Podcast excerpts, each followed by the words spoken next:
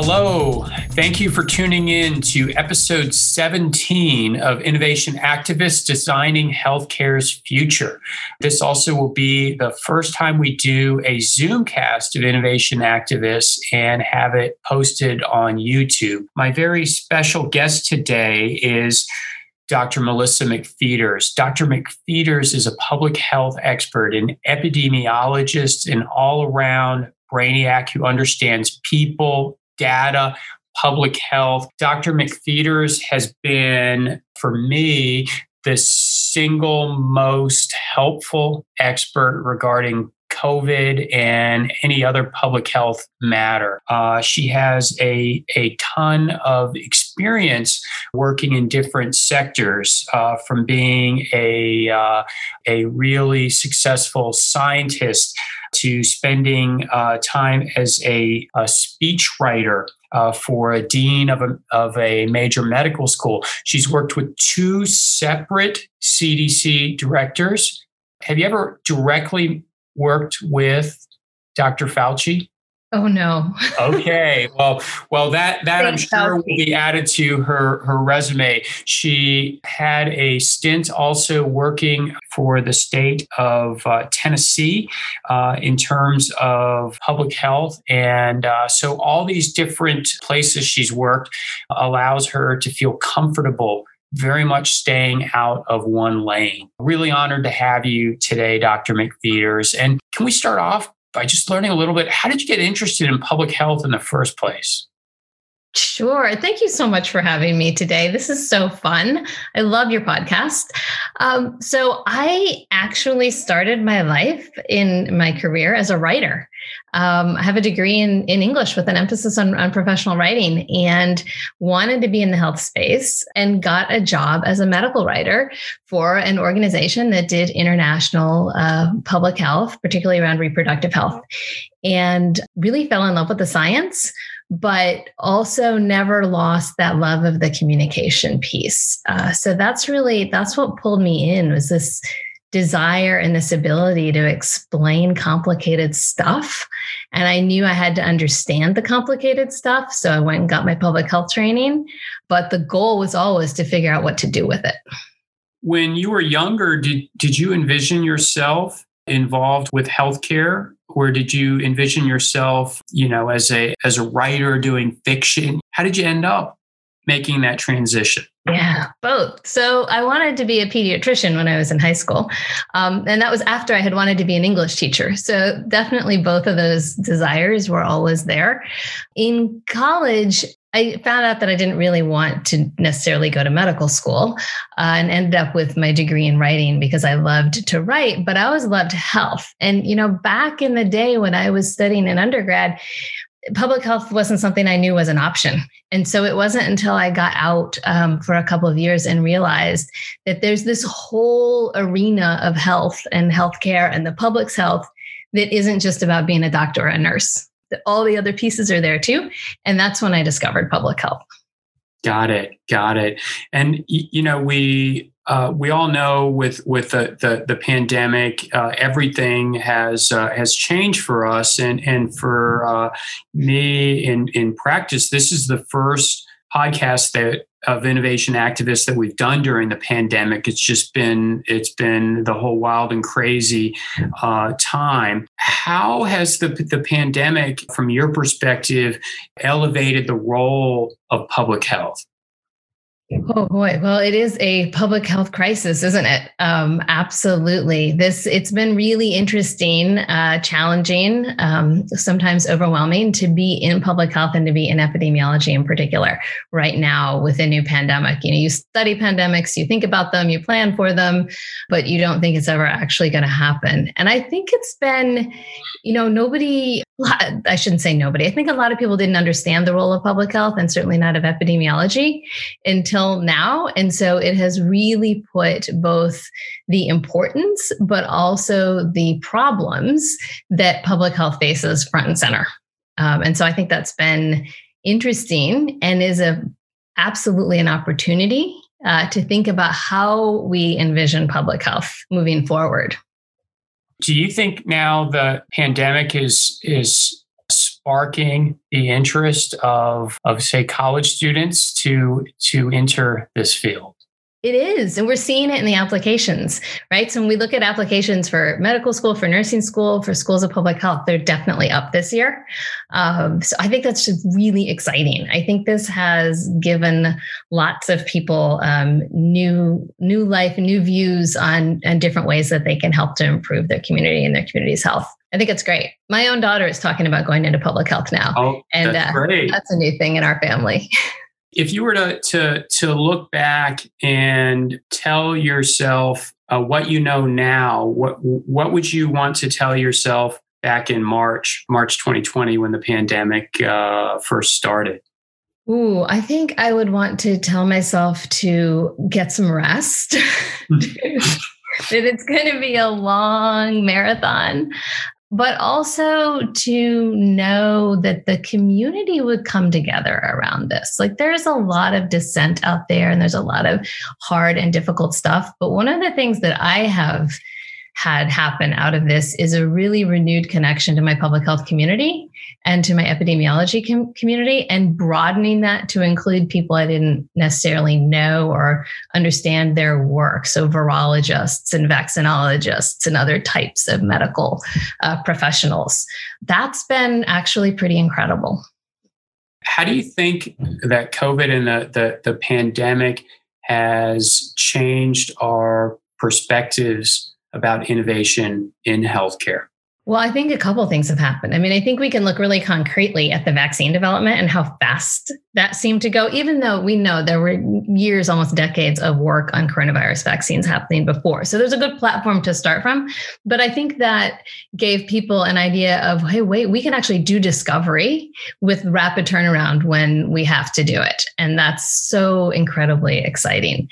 I think we have seen some incredible gaps that could be filled with innovation. You know, I sit in the public health informatics space. And so I think a lot about the problems that we've experienced with getting data, moving data, interpreting data around this pandemic. And that's something we've got to do better. Um, this has just highlighted that there are opportunities, are huge opportunities for innovation, and there are innovative things happening, but they're not always connected to the right places, right? So lots of technology being stood up that isn't fully integrated into the public health system. Well, how can we do better in that space? So I think that's one thing. And then I also think when we look in the healthcare system, I mean, you and I sit in the health system, the ways in which our system adapted quickly to rising patients patient numbers and specific patient needs and staffing issues you know moving people into different positions physically changing the the campus so that we can accommodate those patients um, you know, we always think that academia moves so slowly, but that was pretty impressive. You're uh, a, uh, a, professor in the Department of Health Policy at Vanderbilt. You also had done a stint uh, with the Tennessee Department of Health. So when we think about moving slowly, uh, we talked about academics, but what about government? What is that like? You know, government will surprise you. There is an enormous amount of innovation that goes on in government.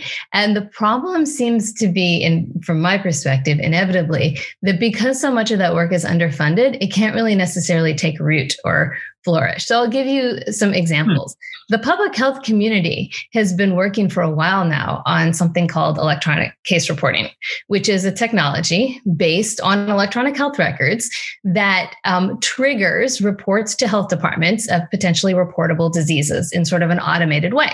So, where instead of you, the doctor, knowing that you have to report a reportable condition, whether it's measles or Ebola, it pulls it out of the health record and it sends off the report and says, Hey, we think there may be a reportable disease here. And that automation could take an enormous amount of burden off of the health system and off of health departments. They have to come keep going back and forth to get all the information they need. That technology has been there with public health at the table with the electronic health record companies and others developing the system. It's ready to roll. But where's the funding and where's the incentive and where's the partnership between public health and healthcare to actually implement it? That's what's been missing. So that's why I'm hoping that this pandemic will help us galvanize some of those conversations to say, hey, we could have been in a better place. Let's go do that. So, my experience in public health was that there was an enormous amount of innovation, that these sorts of things were happening and they were growing, but they weren't funded enough to really push all the way forward, you know, and and that the partnerships weren't in place to make sure that they move forward. Is the funding available for for that right now because of the pandemic? So there is more funding coming into public health. Um, absolutely. Um, there are strings attached to it, as there always are. And challenges that's the thing that's where things really move slowly in government is the ability to spend money in an efficient way right? So everything the contracting and the hiring and all that is very very slow. And so that can really hold things back. But you know i'll remind you public health has to be really scrappy right? Because public health doesn't have a lot of money. And so what did we say? The uh, that we breed uh, innovation by necessity mm-hmm. happens. So i think it's out there. I think if we could build some better partnerships um, we could do a lot more well you, you talked about data and uh, data is is uh, i think fundamentally it, it is a part of uh, of evidence how do you how do you think of evidence and how how are people susceptible one way or another to being nudged by evidence?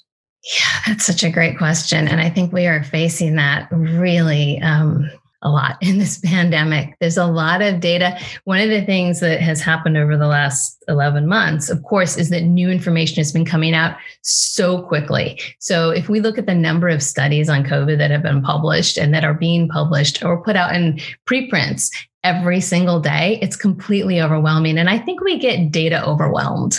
And then you don't know what, you can't interpret it, you don't know what, to trust about it. And so I always think that a core part of evidence is actually the communication piece. How do you pull that together in a compelling way that is still true to the science, but makes sense to people and doesn't overwhelm them? I used to run the evidence based practice center at Vanderbilt for about 10 years. And that's what we would do is take tens of thousands of articles on a topic and pull them together and weed through them in a way that we could say, okay, here's the really solid science.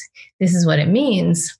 But that was never enough. You have to be able to then say, and here's what you can do with it. And so sometimes we miss that piece, that science communication piece. And that's where we've got to put a lot more of our energy, I think one of the things I've been so indebted to you uh, for during the pandemic is your your really practical nature, and I, I might uh, I might ask you a question, and there there aren't you know the randomized control studies to to really answer it, and you mm-hmm. you might triangulate uh, various bits of of data and make a very concrete recommendation that would be helpful. And so you seem very comfortable to do that. In other words, not not having all of the data, but having enough to to mm-hmm. fundamentally make a judgment.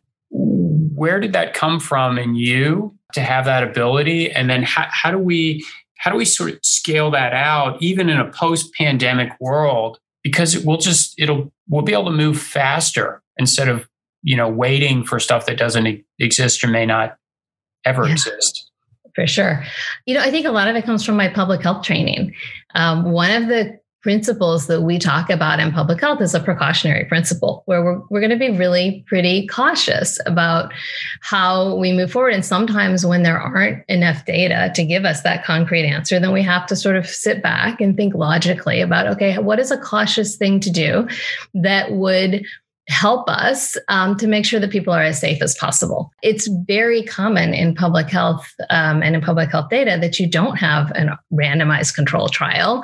You don't have that kind of, you know, p value driven data that we like to think that we can rely on in medicine. And so you have to bring into it all these other things. Way like 25 years ago, I wrote a paper with somebody named uh, Jeff Koplan, who was a CDC director uh, previously and is a vice president at Emory right now. And what we did was we wrote about the intersection of public health and policy and politics, and how actually you can't just have one. You have to figure out the right combination to move forward.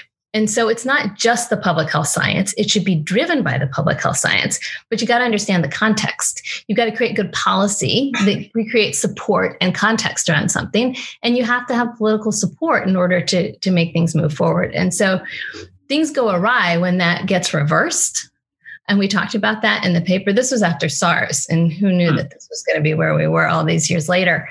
But it's really important not just to get stuck in one zone of that, but to really be able to understand what's the context, what are the um, what's the potential if if we get this wrong how bad could it be what's the potential if we get this right and then putting all that together before you make a decision it's not just about the data, it also has to be about the application of the data. How do you respond when people say the statement, well, the data speak for themselves? Do, I mean, do, sometimes they do, right? Like we are really clear at this point in the COVID about COVID pandemic about some things. We're really clear that masks work. There is just no evidence that they don't. They clearly do. We are really clear that SARS CoV 2 is what causes the disease we call COVID 19. You know, there are some pieces that are, they are what they are. And you have to be able to rely on science in that way. So sometimes that's absolutely the truth. You still have to communicate that science. You still got to communicate it to people in a way that it's not scary, that they can act upon it in a way that actually respects where they are. What do you think are some of the reasons people have difficulty acting on what is absolutely clear evidence? Trust. I think it comes down to trust. I think that what we're seeing in this pandemic is just a continuation of an erosion of trust in science, in education, in expertise uh, that we had been seeing for a while, and fear. I think people are afraid um, that people actually wish them harm somehow. Uh, so we have to we have to rebuild that trust, and part of that is communicating with people in ways that make sense to them. So the science communication around this pandemic has been fascinating to watch. Talk about innovative. There's been some really great innovative data visualizations and ways of communicating. And then there have been some real misfires too. Um, so this is something we ought to be looking at. Uh, well, this has been it's just been a terrific uh, time for us to, to chat, and as always, I learned so much from you, Dr. McPheeters. And uh, my my question uh, for you and the, the audience is, if uh, you know, what what would you recommend that we all do next? Wear a mask, wash your hands, watch your distance, which is what I'm always saying. And then I think we've got to think, we've got to stand back and just really look at this issue of trust and how we rebuild trust in one another and empathy that we can use to help people open up to good science. When we figure figure that out, I think we'll go a long way. Is, is there something we can do as individuals, you think, to, to build trust with one another, to build empathy? I think we're going to have to talk to each other. And that's pretty hard right now when we're all home, isn't it? So I think finding ways to actually have conversations um, about science, um, about what it means, and not just ask people, you know, why do you believe this or, you know, why don't you believe this? But, but how does it make you feel? And how can I understand how this affects you? Um, if we could have some of those conversations, I think that we could learn a lot more about how to communicate about the science better. Uh, well, that, that, that's great. Thank you so much, Dr. McPheeters, for joining us today. And listeners, uh, just understanding the, the nature of communication, uh, Dr. McPheeters and I are both on Twitter. Please share your thoughts uh, with us about this uh, episode of Innovation Activists Designing Healthcare's Future. And as, as Dr. McPheeters said, please continue to practice safe COVID practices. We, we're all in this together. Stay tuned for our next next episode of Innovation Activists Designing Healthcare's Future. Thank you.